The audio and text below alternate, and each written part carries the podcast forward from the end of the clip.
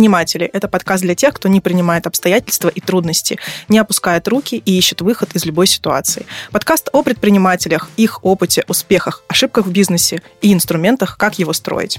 Третий сезон «Непринимателей» посвящен поддержке и ресурсу, а именно тому, какие шаги должны совершить представители бизнеса, чтобы помочь своему делу. Как наладить поставки, логистику и продажи. Какие маркетинговые инструменты сейчас наиболее эффективны. Как вести коммуникацию с клиентами. Как мотивировать сотрудников и стабилизировать себя. Об этом и многом другом я, ведущая подкаста Аня Чекарева, узнаю у предпринимателей в новых выпусках.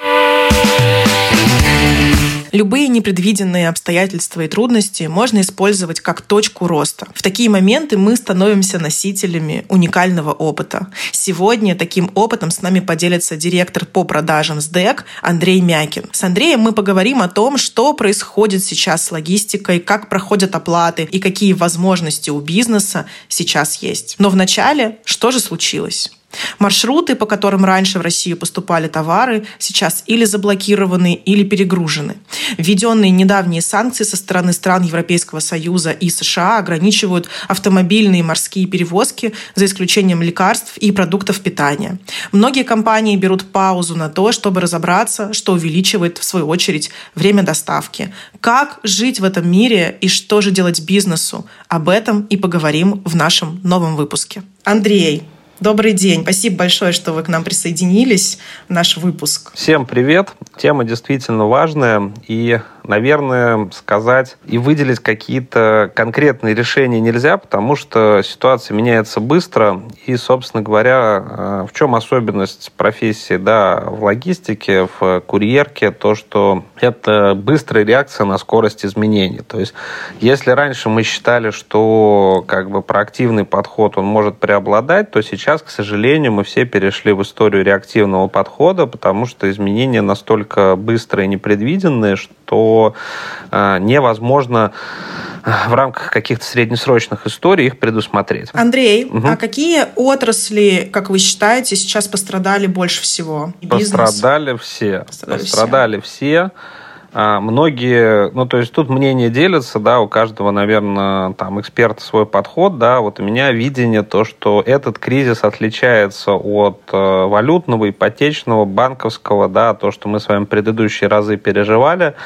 Да даже, наверное, от кризиса 98 -го года, да, после развала страны он отличается в первую очередь тем, что тогда мы открывались миру, а, а сейчас мы закрываемся, и этот кризис, он, почему я говорю структурный, потому что он по эффекту домино э, привел в действие инерцию, которая впоследствии приведет как бы к определенному замедлению процесса всей системы. Начинается это все, естественно, с денег. Да, деньги стали дороже, кредитные, э, возможность финансирования банков за рубежом сократилась, биржевые истории тоже достаточно сильно сузились. Ну, как бы наши компании исключены из э, торгов на каких на биржах любых за пределами РФ, кроме э, московской, там, петербургской и так далее. Вот, все это влечет за собой падение внутри товарооборота, да, плюс там тот курсовой скачок доллара, который был, и мы видели на протяжении марта. Дальше это влечет за собой торможение в логистике, потому что те ограничения, которые ввели ключевые контейнерные компании, а нужно понимать, что вне зависимости от способа доставки, будь это море или земля, э, подавляющий объем грузоперевозок, ну то есть более 80%, это контейнеры. На текущий момент э, из нашего контейнерного парка тоже примерно 80% компаний находятся в зоне запрета использования их контейнеров. Дальше это повлекло за собой топливный кризис, который также сказался и на перевозчиках в Европе, где стоимость топлива выросла примерно на 35% за а, прошлые два месяца.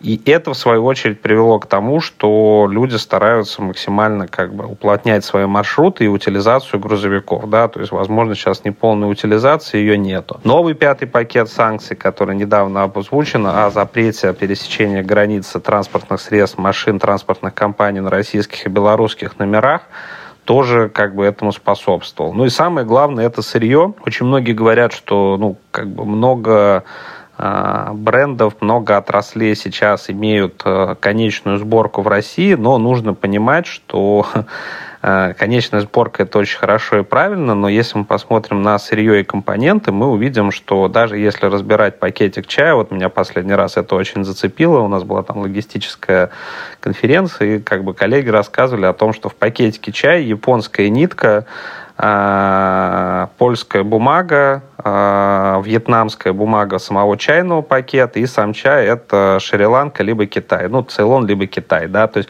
по сути, из нашего это только руки, которые все это собрали вместе на конвейерной ленте. Вот, поэтому кризис отличается от всех. А, пострадали в разной степени все, в отличие от пандемии. Пока кто выиграл в нем, непонятно, потому что, там, опять же, многие приводят очаговые примеры каких-то российских предприятий по там, производству продуктов женской гигиены, там, одежды, обуви. Но мы понимаем, что это все, во-первых, э, крайне низкообъемное производство, во-вторых, также зависящее от сырья, как ни крути. Вот, э, поэтому Сейчас скорее это больше какие-то такие а, массовые успокаивающие пилюльки, нежели там реальные истории. Возможно, уже есть какая-то аналитическая информация, из каких стран случился наиболее резкий спад поставок. Может быть, у вас есть какие-то данные или цифры, которыми вы можете поделиться с нами? Глобальная 3PL-логистика, то есть большие оптовые партии, они как бы привозились к нам допустим, авиакарго нашей компании, да, там Airbridge Cargo, имеющий несколько подразделений, либо внешними. Сейчас э, перелеты остановлены, потому что для внешних авиакомпаний не российских страховое покрытие не действует на нашем небе. Ну и, как вы знаете, обратно наши самолеты также вылететь не могут, потому что там у них э, не будет действовать российское страховое покрытие, а это как бы является ключевым моментом для вылета. То же самое касается портов. То есть э, сейчас, по сути, все порта в Европе и часть портов в Соединенных Штатах, напомню, самый большой порт в мире, он в Лос-Анджелесе находится, да, там, ну и вообще там евро... американские порты, они являются там наравне с азиатскими, в некоторых местах даже крупнее. А вот. Э, Европа к нам не отгружает контейнеры, то есть, по сути, наша точка входа Питер, порт стоит, Новороссийск, порт стоит, вот, принимает только Владивосток, который там давно перегружен, то есть азиатский канал сообщений у нас остался.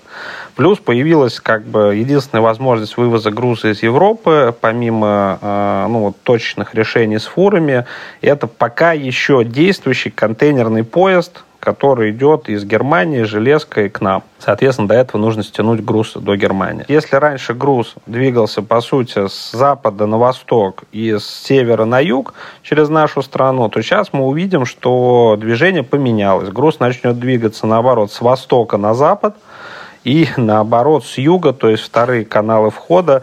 Мы сейчас не берем какие-то экстремальные типы Ирана, но понятно, что, скорее всего, хабами входа к нам это будет Алматы, Стамбул и Объединенные Арабские Эмираты, да, то есть те страны, которые в нейтралитете и могут обеспечить через них логистику. Что это значит? Это значит, что контейнер, который в прошлом году, допустим, до Китая стоил там 5-8 тысяч долларов, сейчас вырос до 25 тысяч долларов. Вторая часть – это B2C история, то есть это заказы физических лиц за рубежом, которые приезжают к нам.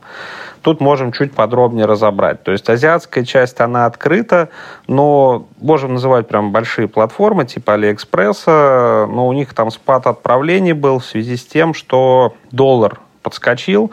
Только в этот понедельник, то есть 11 э, апреля, они его скорректировали по биржевому. Сейчас э, посылки возобновятся, отправки возобновятся.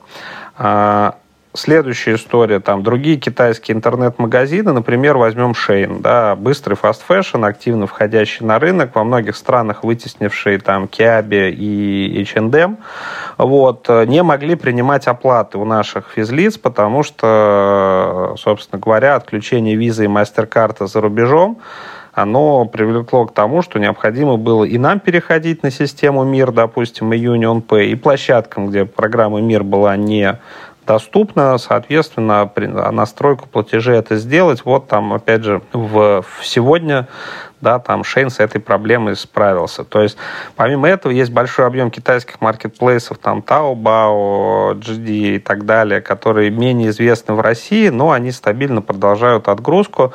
Здесь э, там трафик этот будет только прирастать.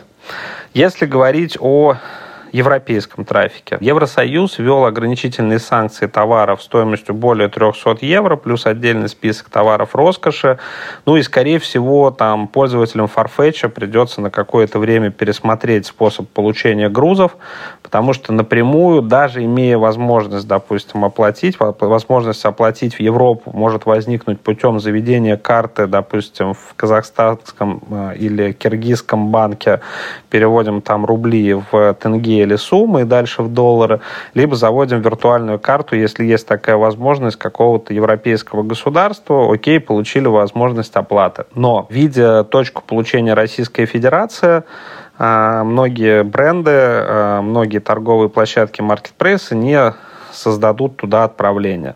Соответственно, есть альтернативный инструмент, в SDEC он активно развит, это а, Mail Forward. То есть что это значит? Это заказ в склад присутствия внутри страны, да, куда указываете вы груз, что он не покидает пределы страны.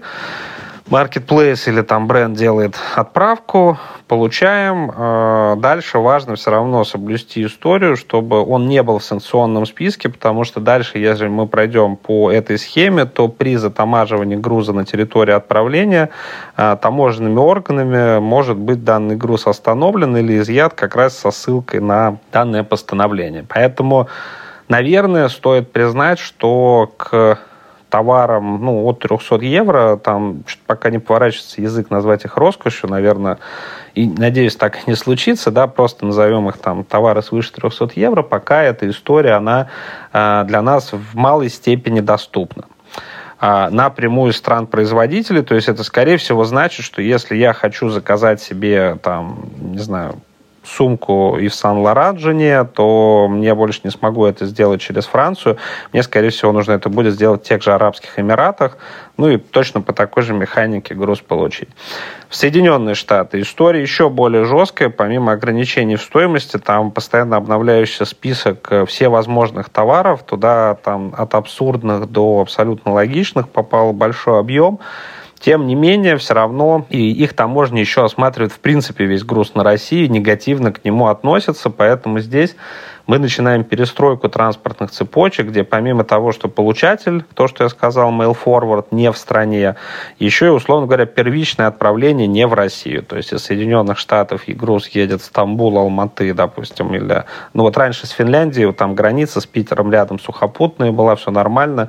Э, груз ездил, но сейчас в связи с ограничением на российские номера груз приостановлен. Поэтому из Соединенных Штатов груз приходит в Стамбул, и, или в Алматы, где он выкупается конечным условным байером, а дальше у этого конечного условного байера выкупает клиент в России, и этот груз попадает к нему. То есть, э, что это значит? То, что, первое, глобальный поток нарушен, Второе, что для того, чтобы он вот именно системно на уровне крупной логистики был пересмотрен, нужно минимум два года.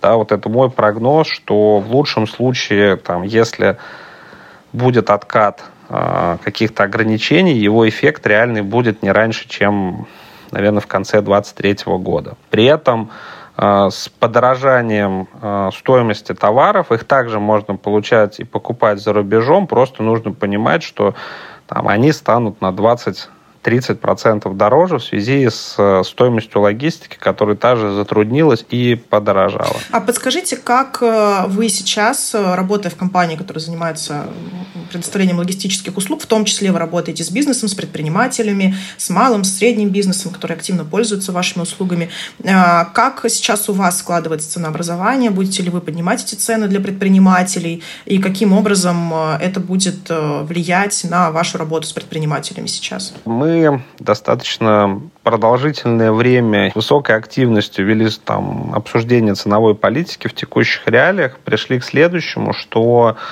мы хотим попробовать э, поиграть против рынка, мы не хотим повышать цены и не будем, и наоборот, а, для, а, ну, в нашем случае предприниматели – это люди, ведущие e-com торговлю, то есть это интернет-магазины. А, вот. Для тех, которые готовы увеличить свою долю в СДЭКе, мы готовы даже снижать тарифы. То есть, что важно именно вот на курьерских услугах, какие изменения за прошлые два года за счет быстрого рынка роста Якома, да, прошлый год это 1,7 миллиардов отправлений, 2020 год 900 миллиардов, до этого было, ой, миллионов, прошу прощения, конечно, до этого было там 400 миллионов, то есть X2 последние два года в доставках, оно наплодило очень большое количество, скажем так, около курьерских сервисов, да, то есть все начали рассматривать последнюю милю просто как э, включенную в обычную услугу, в обычный товар-услугу. Да, то есть там покупая, должны доставить. Сейчас опять же, за счет того, что доступ к деньгам ограничен, и компании должны быть, ну, как минимум, не сильно убыточные, да, потому что нет возможности их доинвестирования. Я думаю, что рынок сейчас э, к последней миле плане его участников претерпит изменения. Не буду называть какую-то конкретику, но уже есть понимание, что даже там игроки из там, первой десятки, скорее всего, поменяются где-то местами, да, и там будет изменение по рынку. Поэтому и будет консолидация вокруг крупных федеральных игроков. Что такое крупный федеральный игрок? Это представленность по всей России, свои склады, а, свои регулярные лайнхоллы, то есть наземные перевозки, свои внутренние рейсы, загрузка на внутренние пассажирские рейсы. Ну, то есть классическая, логи... классическая профессиональная логистика, чего раньше ну, то есть э, курьерская логистика, чего раньше почему-то ну, не замечалось. Поэтому мы говорим о том, что, ребята, если раньше для вас там диверсификация была там приоритетом, вы раскладывали свои портфели по отправкам в несколько там 5-6 компаний. Сейчас, наверное, нужно больше смотреть на надежность, на стоимость и на покрытие, и ну, сконцентрироваться там на двух-трех. Поэтому по цене мы никогда не любим действовать э, монополярно, да, то есть мы предлагаем два сценария. Сценарий номер один – увеличение объема и доли, опять же, при понимании, что эта емкость есть, то есть если я там делаю всего тысячу отправлений в месяц, мы не будем просить передавать нам две тысячи, потому что понимаем, что их нету, да, вот. Вторая история, если ты хочешь там продолжить диверсификацию, ты должен понимать, что содержание у себя там большого количества компаний в пуле – значит, переводит тебя на, там, ну, например, из торговли, да, есть крупный опт, средний опт, мелкий опт. Если я там делю на три компании, закупаю товар у трех производителей, я понимаю, что я попадаю на мелкую оптовую стоимость у каждого. Если я их схлопываю до двух, я становлюсь средним оптовиком, если до одного крупным оптовиком, точно такая же логика, что хочешь диверсификацию, получаешь стоимость там по, с небольшим дискаунтом, хочешь там, да, среднюю диверсификацию, хочешь какое-то там партнерство, именно линейное партнерство, к чему там мы готовы, ну и, в принципе, наверное, наши показатели и финансовые, и там долголетие говорят о некой нашей надежности, что если к этому готовы, можете переходить и получать там максимальные выгоды в цене относительно работы. А где сейчас, в принципе, предпринимателям стоит э, искать актуальную информацию о логистике и изменениях в этой сфере? Наверное, какого-то одного ресурса, который давал бы полную картину о мире логистики, его нету. То есть это, безусловно, новостная лента логистических курьерских компаний. Это, наверное, такие ресурсы, как VC IC, Инк, э, оборот. На самом деле сейчас очень много, вот, то есть последний там год, э, а особенно последние полтора месяца, очень сильно набрал э, объем телеграм-каналов. И вот их существует огромная масса, можно просто через поле вести лоджистик или там лоджистик РФ, и выпадет ну минимум там 50-100 каналов, которые друг у друга перепощивают информацию, то есть она есть, вот, поэтому тут наверное, Telegram наиболее простой способ получения, да, там, подсесть на какую-то группу, не буду называть конкретно какие, потому что это все перепосты, да, то есть вот там, на самом деле, там 2-3 новости появляются, рождаются они где-нибудь, если это касаемо ограничений, там, европейских, рождаются они на РБК, ведомостях, коммерсанте, ну, на большой тройке, дальше, как бы, там, получаются комментарии более маленькими изданиями и расходятся по телеграм-каналам, ну, тут тоже, что важно понимать, я бы не пытался мониторить картинку в целом, поскольку это только забивает голову и приводит там, к лишней информации и лишним переживаниям. Вот если я предприниматель, я покупаю э, товар в Китае, и перепродаю его здесь, в России, на своем сайте, и, допустим, через Wildberries. Меня должно интересовать, как мне забрать мой груз из Китая, да, как его затаможить, получить здесь в России, как здесь в России после поступления рассортировать между там своим складом и Wildberries, его туда довести.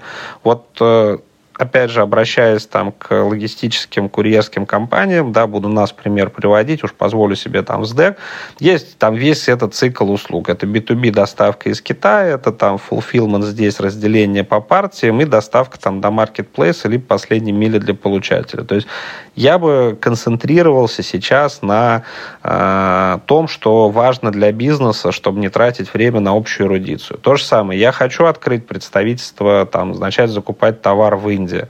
Вот, пожалуйста, я ищу, кто может довести мне там пол контейнера, палету или целый контейнер из Индии. То есть не надо мониторить картину в целом, оставьте эту головную боль логистам, да, пусть они знают это, а у вас будет возможность обращаться к ним с конкретным запросом. Как э, сейчас э, эффективнее предпринимателям перестроить логистику в нынешних условиях? Может быть, есть какие-то советы от вас, что стоит сделать? Ну, один уже вы сказали, не мониторить картину в целом, дать все-таки логистам делать свою работу и смотреть по собственному направлению бизнеса, да, то есть конкретно по отрасли, что вот нужно непосредственно там конкретному бизнесу. Какие еще шаги стоит предпринять сейчас? Попробую, да, там, два-три дать. Ну, то есть первая история – это консолидация. Всегда нужно понимать, что чем крупнее партия, тем она дешевле и в себестоимости закупки, в стоимости, прошу прощения, закупки, тем так и в стоимости логистики. То есть, если раньше вы как бы покупали товар, вот приведу пример, у меня есть парикмахер, он э, решил начать бизнес, закупил тысячу машинок для стрижки бороды там в Китае, начал с Алиэкспресса, там их закупил 100, потом увидел, какая фабрика их отправила на Алиэкспрессе, написал там в канал, они говорят, давай отправлять будем тебе не через Алиэкспресс, это будет дешевле, э, вот. Говорит, все равно, как бы, ну, что-то мало денег. Я говорю, слушай, ну, ты пробовал дальше, там, еще до осуществления заказа, там, кинуть клич по своим, кто хочет то же самое попробовать, да, там, даже не обязательно в другом городе. Москва огромный город, можно по округам. Вот. Ну и то есть как бы дальше он там пообщался, где-то взял предварительные заказы сам, где-то кого-то подключил, и суммарно они сделали партию там на 10 тысяч этих машинок вместо тысячи, и стоимость упала в два с половиной раза. То есть разница между тысячей и десятью тысячами два с половиной раза в себестоимости единицы. Та же самая история случилась и в логистике. Ну, правда, не в два раза, а могу сказать так, на росте, как я сказал, контейнера с 8 до 20 тысяч себестоимость логистики на единицу, она там полкило весит, она также не поменялась. То есть первая история, ищите способ консолидации как закупки, так и доставки груза, потому что это всегда оптимизирует расходы. Второй момент – это э, посмотрите на каналы вашей дистрибуции. То есть раньше многие предприниматели привыкли, что весь товар выставят на Wildberries, там он продастся, то есть э, неважно какой какая там маржинальность, важно, что плюс-минус абсолютная цифра дохода, ее хватает. То есть не важно, что сколько берет себе площадка за реализацию, да, важно там, что я зарабатываю свои условные там 500 тысяч в месяц в деньгах, да.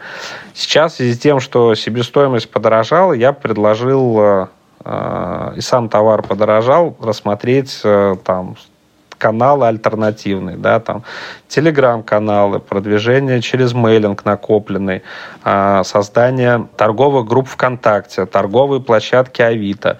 То есть любой как бы кризис должен давать точный импульс в сторону попробовать дополнительные каналы дистрибуции, потому что есть золотое правило, а, что бы ни происходило вокруг, не останавливай продажи да, потому что продажи это в любом случае сердце любого э, бизнеса, поскольку это единственный способ генерации выручки и как следствие прибыли. Поэтому если раньше действовал там свой сайт и там продажа на маркетплейсе, посмотрите альтернативу, да, там, повторюсь, там, как пример, там, ВКонтакте, Авито, Телеграм-группа, попробуйте там старый добрый мейлинг, попробуйте находить какие-то профессиональные сообщества, может быть, даже наоборот, возьмите там одного селза, который вам будет стоить там плюс 100 тысяч рублей в месяц, но попробуйте снова там холод, холодную обзвон, хотя там вы считали последние три года годы, что для вас только digital -каналы могут генерить лиды. Нет.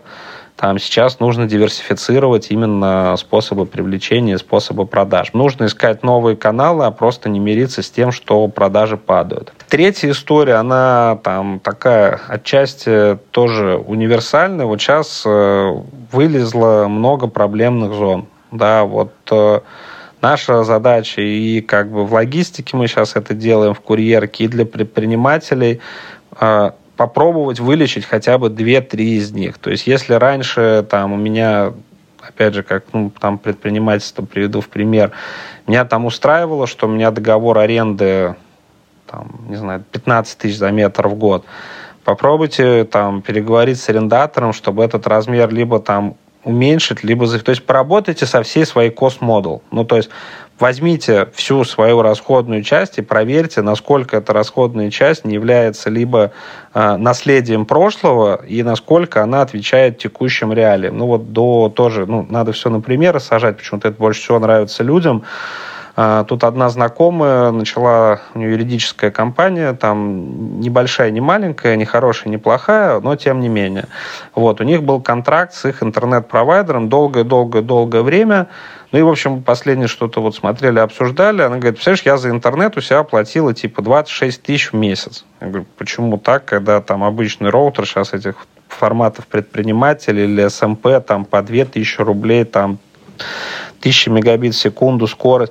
Она говорит, ну вот был старый договор с МТС какого-то 2000 там, 12 или 11 года, и вот как бы мы так его и платим. И на самом деле таких вещей их огромная масса э, скапливается, даже ну, этот пример там 10 лет, но таких вещей скапливается более чем достаточно за 5 лет. Да? Поэтому вот сейчас есть возможность не останавливая развитие бизнеса, не останавливая продажи, потому что тоже большая зона это там а, поиск товара, большая зона сейчас там поддержание NPS и LTV с клиентами. Большая зона сейчас это, конечно, качество, но тем не менее в кост-модели вот там сейчас самое время поковыряться, причем докопаться до смысла, потому что если у вас есть команда хотя бы 10-15 человек, то там вы, скорее всего, смотрите дашборды, таблицы и формулы. А здесь просто надо провалиться, да, вот там оплата интернета и понять, да, что за этим стоит просто там старый-старый договор. И как бы экспресс-анализ кост-модели, как минимум, не знаю, 5-10%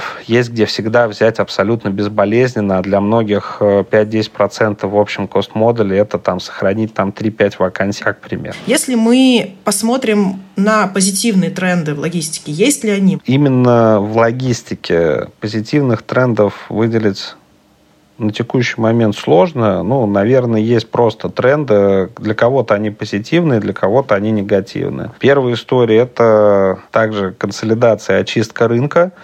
Да, вторая история – это снижение стоимости э, курьеров, потому что идет очистка рынка. Раньше их там и набирали в Москве, они по 150 тысяч в месяц стоили. А сейчас эта история начнет падать. Следующая история, это, скорее всего, э, высвобождение складских площадей, ну, а как следствие ее снижение стоимости там, метра площади. Вот. Ну, то есть, опять же, для логистов это плюс, для рантье, которые арендодатели складов, да, и компании, там, которые сдают в аренду, это минус. То же самое там, как для курьеров. Наверное, есть еще важный плюс. Мы поняли, что если раньше многие откладывали на потом какую-то международную экспансию, да, то сейчас, э, наверное, для многих стало таким однозначным сигналом, что если был запрос на ведение международного бизнеса, то делать это нужно гораздо быстрее, ну, потому что вероятность там отрезания Франции от Германия, она там близка, наверное, к нулю. Вот. Ну и, наверное, хочется да, там обслуживать не только 2% мирового ВВП, который генерит Россия, оставшиеся 98%. А, и время делить бизнес на, условно говоря, ЯЭСный и не ЯЭСный, да, для того, чтобы максимально его, во-первых, и защитить, во-вторых, его там, дифференцировать для себя.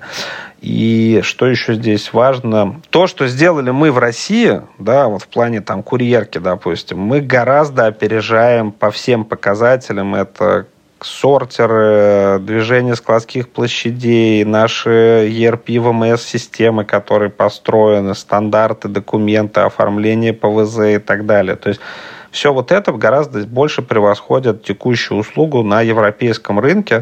То есть просто нужно взять вот это вот э, great experience и его переключить на Европу и получить э, хорошую, успешную историю. Да, вот э, это, наверное, такой положительный тренд, что нужно там, понять, что нужно разделить мышление на две части, не пытаясь каждый раз приходить к тому, что здесь основной бизнес в России, и вот как бы он должен быть в первом фокусе. Нет, э, в том числе нужно оставлять фокус на том, что российские игроки должны занимать свои ниши уже на мировой арене. И в финале нашего выпуска такой к вам вопрос. Что лично вас сейчас мотивирует не сдаваться, идти вперед, решать вопросы, работать? Тоже абсолютно правильный, Анна, посыл да, по поводу того, что переждать эту историю не получится. Да? Вот то, что я сказал, что что-то, может быть, поменяется через два года, это значит то, что эффект от этих изменений, там, он, ну, то есть вернемся мы, может быть, если вернемся к нормальной жизни, там, лет через пять, да,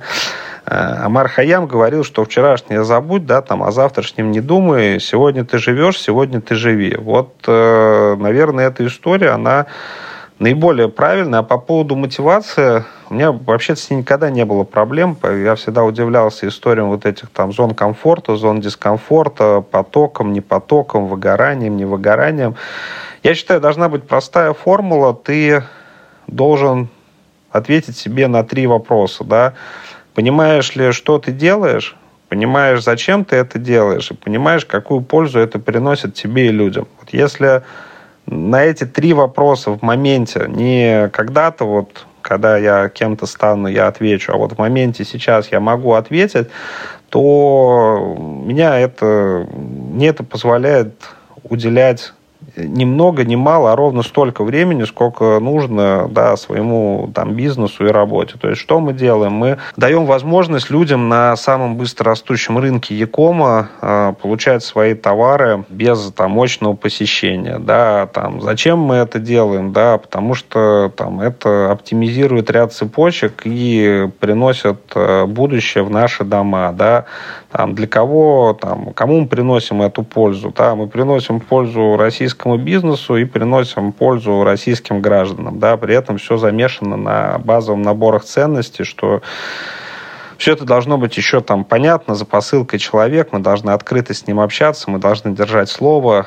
Ну и вот, наверное, такие простые вещи, казалось бы, простые, к ним, конечно, надо прийти, э, они драйвят. Ну, без этого, конечно, нельзя исключать, что есть там пирамида Маслоу, и чтобы, ну, зависимости тоже нужно четко себе отдавать отчет на какой-то ступени, и если ты там на первый, второй или третий, то, конечно, другие вещи тебе будут позволять там, не знаю, если бы у меня там сейчас была какая-нибудь палатка с цветами, я продавал только розами из Эквадора, и завтра понял, что их э, не будет, я бы вряд ли говорил там про э, счастье, драйв и там развивающийся рынок. Я бы сейчас метался где-нибудь по Подмосковью или Краснодарскому краю в поисках э, аграрных центров, либо теплиц, где можно там перезаключиться, перекупить эти розы, ну или банально по нашему этому, как он называется, фуд-сити, да, тоже там в поисках каких-то друзей, которые могут там заменить не контрактера. Конечно, зависит от степени, но вот э, поскольку говорить можем о себе, вот для меня вот эти вещи позволяют жить в удовольствии, да, работать в удовольствии. Вот что важно.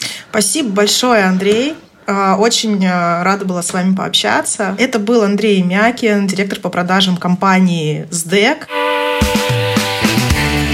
как э, писал Гордон Сандер в книге «Логистика. Искусство управления цепочками поставок». Еще один критерий талантливой логистики – это изобретательность. Изобретательность важна и для самого предпринимателя, чтобы быстро переориентироваться и адаптироваться к ситуации и заново настроить бизнес-процессы. И именно об этом мы с Андреем поговорили в сегодняшнем выпуске. Надеемся, что этот опыт, этот выпуск будет вам полезен, и те рекомендации, которые мы дали, будут использованы эффективно. Спасибо вам за то, что вы слушаете наш подкаст подкаст. Э, переходите к следующим выпускам, оставляйте комментарии, ставьте оценки и будьте непринимателями в душе и в работе.